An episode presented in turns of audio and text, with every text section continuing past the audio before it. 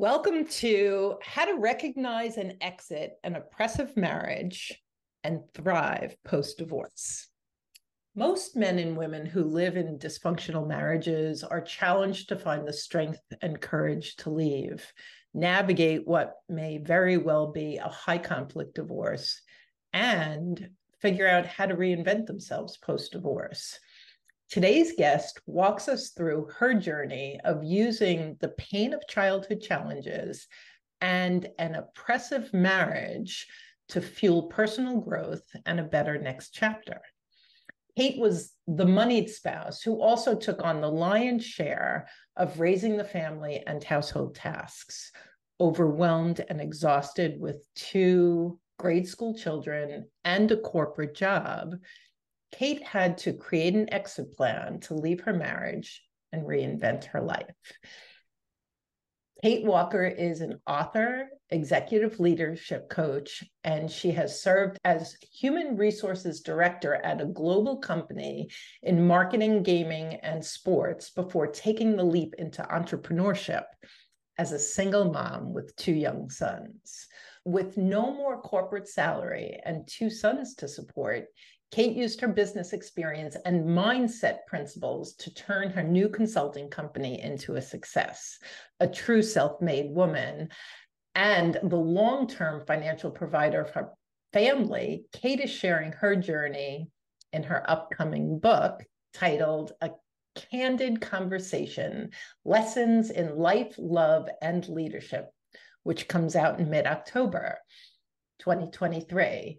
Both a memoir and a guide to leadership and empowerment, Kate shares the advice and tools she wishes she had while navigating a corporate exit, single parenthood, and entrepreneurship with two sons at home. I am so excited to have this conversation. Welcome, Kate.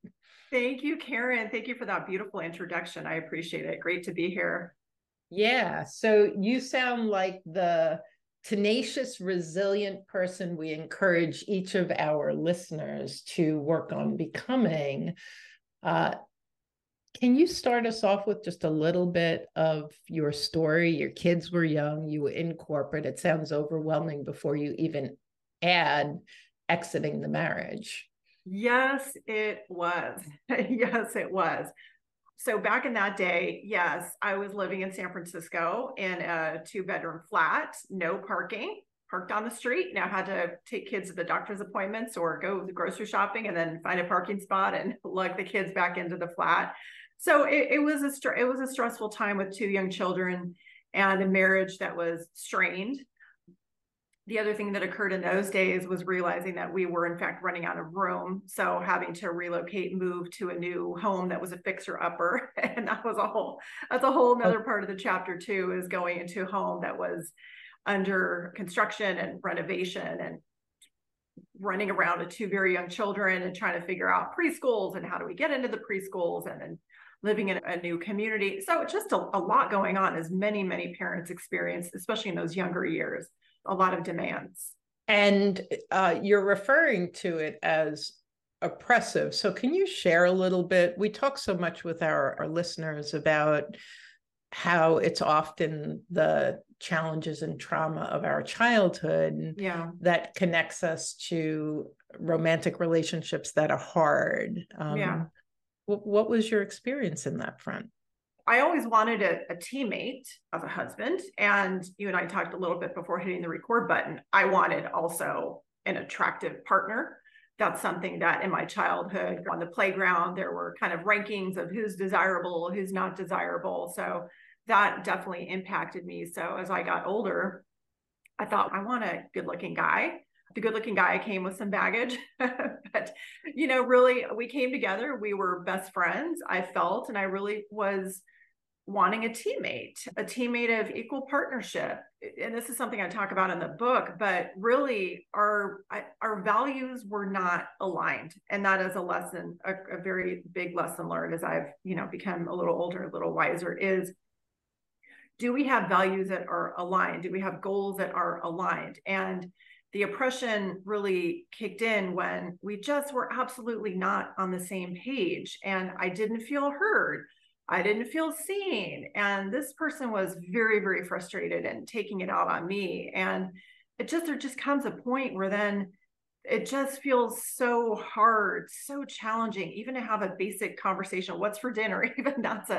Even that's a gigantic situation that it just, then you just start to, you feel your personality starting to shift, or you begin to become a different person. You go into a survival mode.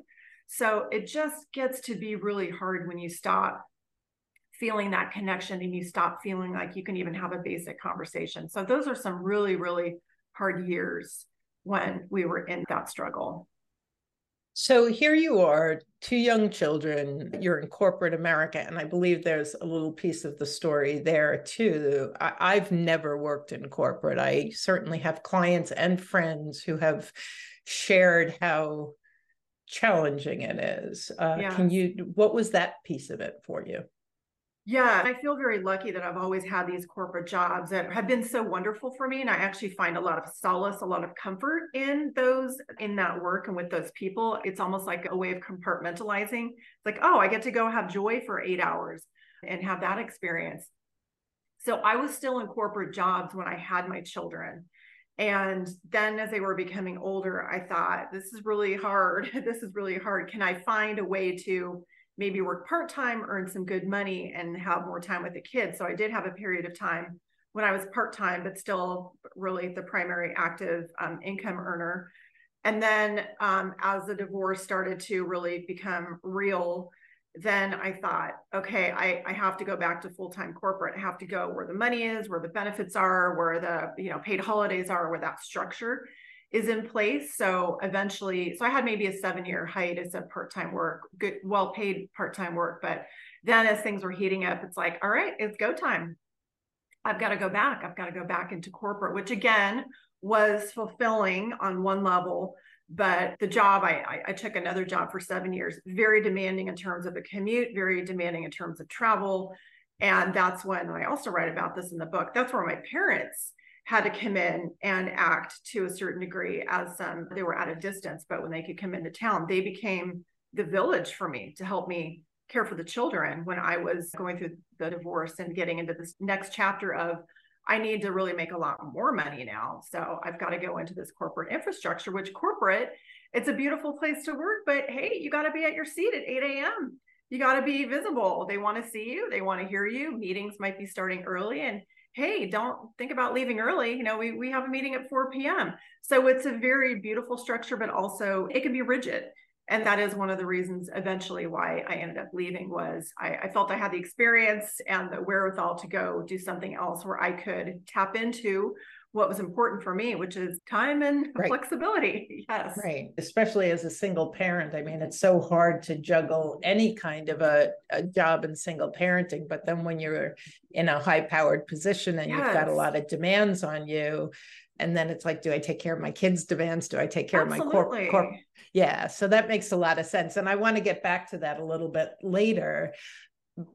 So Kate, I find that for the women that I work with who are working moms, the easier part of it, if I dare, I was a working mom, was we don't have that hump of, oh my God, I have to go back into the workplace. I haven't been there in years or decades. Yeah. So there is that confidence and that connection that we have to our ability to make money. And yet, you made a pivot. So I hear that you went back into corporate, but then you made a pivot. And just between exiting your marriage and then exiting corporate, what can you tell us about the comparison contrast of those two exits? Yes, I enjoy making things challenging for myself. These decisions are absolutely not easy at all. So leaving the marriage, but that's the biggest decision I've ever made in my life, in my entire life. That was the hardest decision. But also knowing that you've got to help yourself, you got to save yourself. So that is absolutely something. Leaving the corporate job, as I've gotten older and smarter, I guess, and read a lot of books and listened to a lot of podcasts. I've also now taken the time to, I've been talking about kind of a through line as values, but what are my values? What's important to me? And in leaving the big corporate job, I knew it was going to be hard, but I also knew I want some different things in my life now. I want that flexibility. I want those freedoms. I want time freedom. So I just, you know, part of the roadmap for me is trying to anchor back to my values for what is important for me. And as far as leaving the marriage, what was important for me back in that time, that's like self-preservation. That's like human saving yourself. Certainly values are anchored into that, but that leaving the marriage was a much more emotional kind of safety, saving myself versus aligning, anchoring to values and leaving corporate job. Yeah. Right. So I'm going to invite you from your head to your heart. Yeah. Because you're talking very logically and yes. Having been through this journey, it's an emotional storm. Oh boy. Yeah. And so you're going to be talking to our listeners about some tips of being resilient. I guess I'm asking you to share your vulnerability a little bit. Like what was like that? You had two little babies. They were barely in grade school and all of these major changes going on. Can you share a little bit of what your fear was? I know for me, looking back, I had lost myself very much in my marriage. Yeah. So even though I knew I was a rock star in the working field, I always was. Most codependents do really well in the professional world and not so well in the intimate relationship world. What were your top three, like looking back, what were those top three things that kept you up at night, that shook your bones, that caused you to really struggle? And then we can talk about how that fueled the change. Yeah. I mean, it really goes back to my children, knowing that I was going through such a difficult time in the marriage. And it seemed all signs seemed to be pointing to, I don't think this is going to work. So that just devastated me as far as knowing that I'm going to be like am I going to be divorced? Are we going to be a two household family? Like my kids are going to say my parents are divorced. My parents have not divorced. So that just felt so painful and so devastating to me that I'll go ahead and ruin my life, like for myself, but ruining my kids like that was on a whole other level. Did you decide to leave? Were you the decider? It was a mutual decision. It was a mutual decision, but you know, interestingly, there's always going to be not always, but there's going to be some back and forth disagreements. And then later down the road, it was like, you left us. I'm like, what? I did not. This is mutual. We both know this is not working. So anyway, different recollections and stories, but just the pain. I've never felt pain like that in my life, knowing that I might be ruining, destructing my children's lives. And they say children are resilient and that kind of thing, but having two households and I left this at dad's or I left this at mom, that was really devastating to me. But also just the feeling just very isolated and very alone. I felt like there wasn't anyone to talk to about these deep, deep feelings. I talk about in the book, I did eventually hire a coach to help me make sense of what I was feeling. And on these coaching calls, I was just like, I don't even know if I can talk. I was just crying the whole time, just so deeply, deeply sad. And it wasn't until I had 4 calls with this particular coach, just crying. All I'm doing is crying on these calls. And by call number 4, the final session, my coach finally had to be like, Kate, what do you want? And I just stopped in my tracks and I said, I just want peace. Like, I just want peace. That's what I want.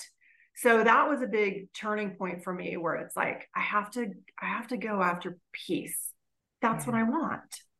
Yeah. I have to come out of despair and darkness and uncertainty and looping night, 24 hours a day, 7 days a week, looping. I've got to get to peace. Yeah. Yeah. And so what were some of the strategies that you used, right? Because it is isolating. It is emotionally overwhelming. It's scary. Yeah. It's just scary. And to your point, you know, when there are kids involved, you can't help but fear that you're harming the people you love the most in the world. Yeah. So what were some of what can you share with our listeners in terms of your strategies and approaches going from that place to coming out the other side? I think there were maybe two parts. There's kind of the head, the tactical steps, but then there's also the heart piece. And the tactical pieces I'm pretty good at. I can find a new place to live and go on Craigslist back in that day and do all those things. So it was really getting very clear about the heart piece, about and continuing to go back to, I've got to get to peace. So it was getting through some of those emotions first to what do I want? I think I know what I don't want. I've been looping in that for months and years, but now we need to anchor onto what do I want? I want peace. I want healthy relationships. So I had to think about those things as well. It's like, what do I want? What do I want to move toward? And what does that look like? And then there are the tactical pieces, like, okay, let's put a list together about, you know, what do we do? Okay. Because we file for divorce. Okay. We do that to really get this moving, to show like, this is serious. And then we look for someplace new to live. I was actually the one to move out of the marital home. Because this was this fixer-upper that was just, that was a whole different thing. I said, I am happy to go. And I'm happy to go to a new county, actually a new community, which was close, but I went there. And then you've got to find the new schools, and then you've got to meet the new people over there. So it's a lot. It's very emotionally, a lot on, even those tactical pieces can be very overwhelming and very emotional. So it's just taking small steps is how I went about it. I don't know that you can take I couldn't take gigantic leaps. I had to take it very small so I could wrap my mind around it and be emotionally okay. So while you were in the divorce process, that's when you went back to corporate and you took on the bigger the stress and time constraints and everything. Yes. So that must have been interesting, because I would imagine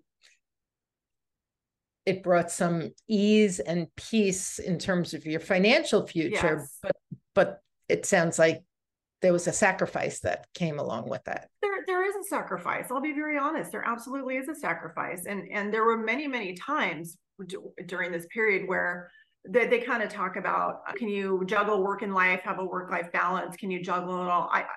No, not exactly. I think sometimes I felt like today I'm dropping the ball at home. I missed my kids' practice. That feels horrible, but I will be there. I will leave work early tomorrow to make it to the practice. So it's just taking it day by day on how you put that puzzle together to navigate how that's going. It's not easy. And there were days at work, I'm like, I'm failing. I feel horrible. Yeah. I'm failing. And there are days where you feel like you're failing on both fronts, don't you? Where it's just like, I'm one person and I can't clone myself and I'm just screwed. Absolutely. I mean, there would be days I'd be driving home from my commute, just crying at the steering wheel, just like, I'm spent. I'm just so overwhelmed. So there were many, many years of feeling just that overwhelm. But the good news too, is in taking that job, I was able to, it's like, oh, I can pay for my kid's soccer practice or his soccer team. Okay, I got that. They need some football equipment. Okay, easy. I got that. So there was, in having children in the earlier days, it was a little bit of paycheck to paycheck and all that. And in this bigger job, it's like, okay, I'm getting a better grip on my finances. I'm feeling more confident, more comfortable that I am able to support my family in the ways that make me feel good. I want to pivot back to the kids for a second. Yeah. You moved to a different location. Were you the majority parent? I don't want to say primary, but in terms of time, was it? And you said that your parents were out of town. So did you have support as a working corporate mom with two young kids? How did that piece work out? Yeah. So when we got divorced, we did decide to do shared custody 50-50. And he actually was a loving dad, an active dad. So I give him that back in those days. The kids really did love him and wanted to have the time. So it's like, okay, here we go. We're the 50-52 household split. And then I took this bigger job. And instead of giving him more time, if I was out of town, I thought, well, this is my day. I'm going to do what I want. And that's when I started to invite my parents down to spend time with the kids. And that actually turned out to be that the time, and you know, this was maybe once a month. This wasn't all the time, but maybe once a month I had to go out of town on these trips. But there was a beautiful relationship that built from my kids spending time with their grandparents. I mean, they're almost like their second parents because they grew so close. And my parents would pick up my kids from school or take them to an activity if I was out of town. And I think the other thing too I want to mention was my dad took it very personally to be a good male role model to the boys. That was something that was very important for him, and showing them kind of positive male behavior. So they took it very serious. And so, I mean, they were grandma, grandpa, and fun and all that, but they really took this, wasn't an assignment, but they took it very personally and very seriously.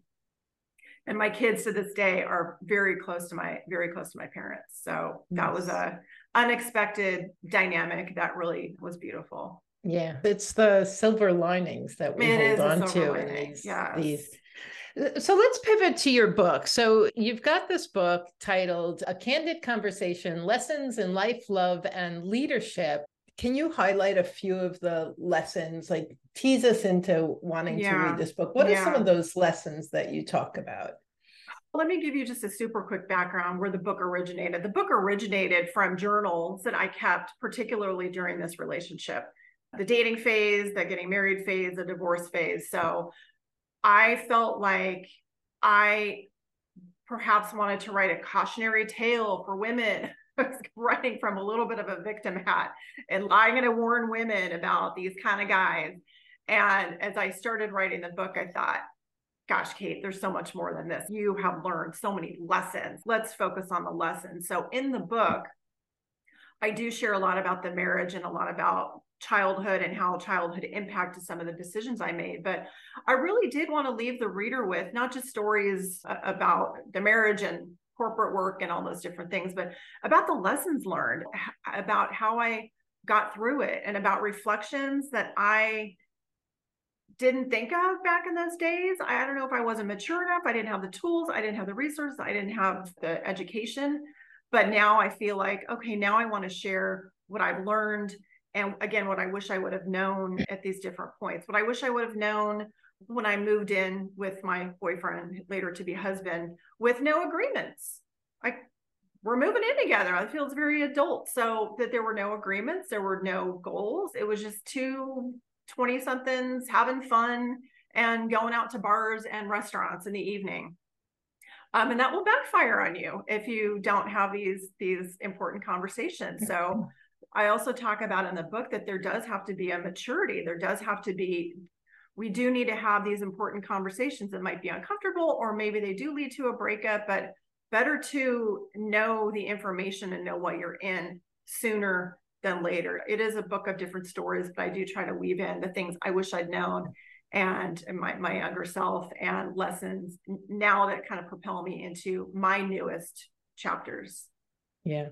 I love the one about agreements. I do couples coaching as well. Should we end or should we mend? And I always bring up agreements. And there's a saying about expectations being resentments in the making if they're not vocalized, discussed, and agreed upon. And so often when I speak to my clients who are divorcing or the couples, there's so little bit that has been discussed and agreed upon. And yet, you know, you buy a house, there's a contract, you go to work, you have expectations, you know what your job is. Right. And yet you connect with another human being, move under the same roof, start bringing babies into the world. And, oh, you don't agree with me on that? Oh, you don't see that my way? Oh, you don't share those values? And all of that could so easily come to the surface with the conversations about agreements on the front end. So I love that you brought that up. Yes. And I feel like there's such a romanticism, I guess, for lack of a better word. People want the relationship to be romantic and to be spontaneous. And will he get down on his knee? Gosh, I'm going to hope and I'm going to wish, I'm going to pray for years. That's what I did. I was like hoping and wishing and praying. And now I know these are conversations that we have to be having. We have to be bold and brave. And if we do need a therapist or a guide to help us, then we should do that. But in the line of work I'm in as an HR consultant and leadership consultant, it just amazes me. I guess this is human nature, that it's just hard to have these conversations. We don't want to hurt someone's feelings. It's, how do you get into the conversation? How do you broach the subject? These are hard things, but I think if we can be stronger communicators, especially stating our needs and our wants, that will only help us in the long run. Absolutely. So I'm wondering if you have one lesson that you could share that's in your book that would help our listeners as they're leaving. You talk about resilience, you talk about tenacity. Yeah. Is there one that comes to mind that you could share? I would say, we've talked a lot about strength and resilience, and that's really where I operate a lot of the time, because it feels comfortable for me to not be vulnerable. But I do think that having that vulnerability and that emotion come out, I think that's healthy. Sometimes I would walk to the park with my sunglasses on because I was crying, but I think also being tough and being resilient, taking these different steps, but letting the emotion come out and being okay with that and not judging ourselves, because these are very painful emotional times, and that's okay. That's okay. And sometimes I wish I'd been a little more emotional back in that time, but you just feel like you've got to be strong, especially with kids. You feel like you've got to be strong all the time. And sometimes it's just nice to break down and be okay with that. Well, I would go so far to say you're going to be a whole lot stronger through your vulnerability, through your having a safe person to be honest with, to process all of that hurt and pain and fear and anger and disappointment. If that doesn't come out of us, then our heart goes into future relationships, romantic and otherwise, with a lot of unhealthiness. And so I agree. Yeah. I love that you brought that up. Yeah. It may take a little bit longer than you think. So these things do take time to heal. Yeah. Yeah, absolutely. So how old are your boys now? Okay. So now my oldest son is 20 and he's in college. He's a junior in college in LA. And then I have a 17-year-old who's a senior in high school. So I'm on this interesting end of raising children where I've got one out of the nest and one about to leave the nest. So it's interesting. You feel like you're in the trenches raising children, and then one leaves the nest. It's like, wait, what? What just happened? That went fast. And so I'm entering a new chapter, which I feel like as humans, we're just one chapter to the next with different milestones. Yeah. And emerging adults that's what I call them. I don't feel like that they haven't quite earned the adult title. So my kids are now, one turns 25 at the end of the year, and my son just turned 27. I have a girl and a boy. Oh, beautiful. And so I'm starting to shift from emerging adult to adult, as I say, well, it's not until 25 that your frontal cortex connects and you're like actually making good logical decisions with all the synapses connecting. I had a girlfriend who had a poster on her kitchen wall that said, go to your room until your frontal cortex is connected, because like they can make such decisions where you're like, what were you thinking? And they're like, I wasn't thinking. Yes. I love that. I just wrote that down. Emerging adults. That's perfect. Yeah. So the name of your book is A Candid Conversation: Lessons in Life, Love, and Leadership. It is officially on the shelves October 24th of 2023. Is there anything else you want to tell us about it before we wrap up? I've had pre-readers reading it, and I've been so just blown away by the feedback about people reflecting on their own relationships and their own decision-making. So the feedback has exceeded what I could have even imagined. When you're writing a book, you just think this is like probably not very good. I hope it resonates, but it's okay if it doesn't. So to have people connecting with it has been a beautiful, pleasant surprise to me. So I'm excited about it to come out. I do hope it will be in service, especially to women. I hope women can read it and find a story in there, find a lesson that is helpful to them on their path. And otherwise, I'm on Instagram at the Kate Walker. I'm on LinkedIn, which is Kate Walker, SPHR. My website is katewalker.com. So I'd love to connect with people and learn more about where they are on their journey. And I just really appreciate this conversation. And your business, can you describe what you do as an entrepreneur now, just in case anybody's interested? That I want to make sure you have that plug too. In a nutshell, the easiest way to describe what I do is I'm a 2-decade human resources professional. So in this new chapter, I work as what we call these days a fractional human resources consultant, where I maybe go in and help a company for 20 hours a week to get their systems and processes up and running. I work a lot with companies that have had experienced high growth, but forgot all the people things to come with them. So I can come in and do an analysis or an overview just to see like where they can strengthen their HR processes and procedures from a more strategic level. I also work a lot with leaders in different leadership, consulting, coaching engagements to help them. Especially what really resonates with me is helping people become better leaders. If you're a leader of people, we know that people spend so many hours a day at work, and it can be a very stressful place. So if leaders are really setting a shining example, people love to show up and work for their boss. If I can help the boss do that, then that makes my day. So a lot of leadership work. Beautiful. All right. So please check out Kate's book. It's in the show notes. And thank you so much for joining us and chatting with our listeners. Thank you, Karen. I appreciate it. And we'll be back real soon with another episode. Until then, you take care.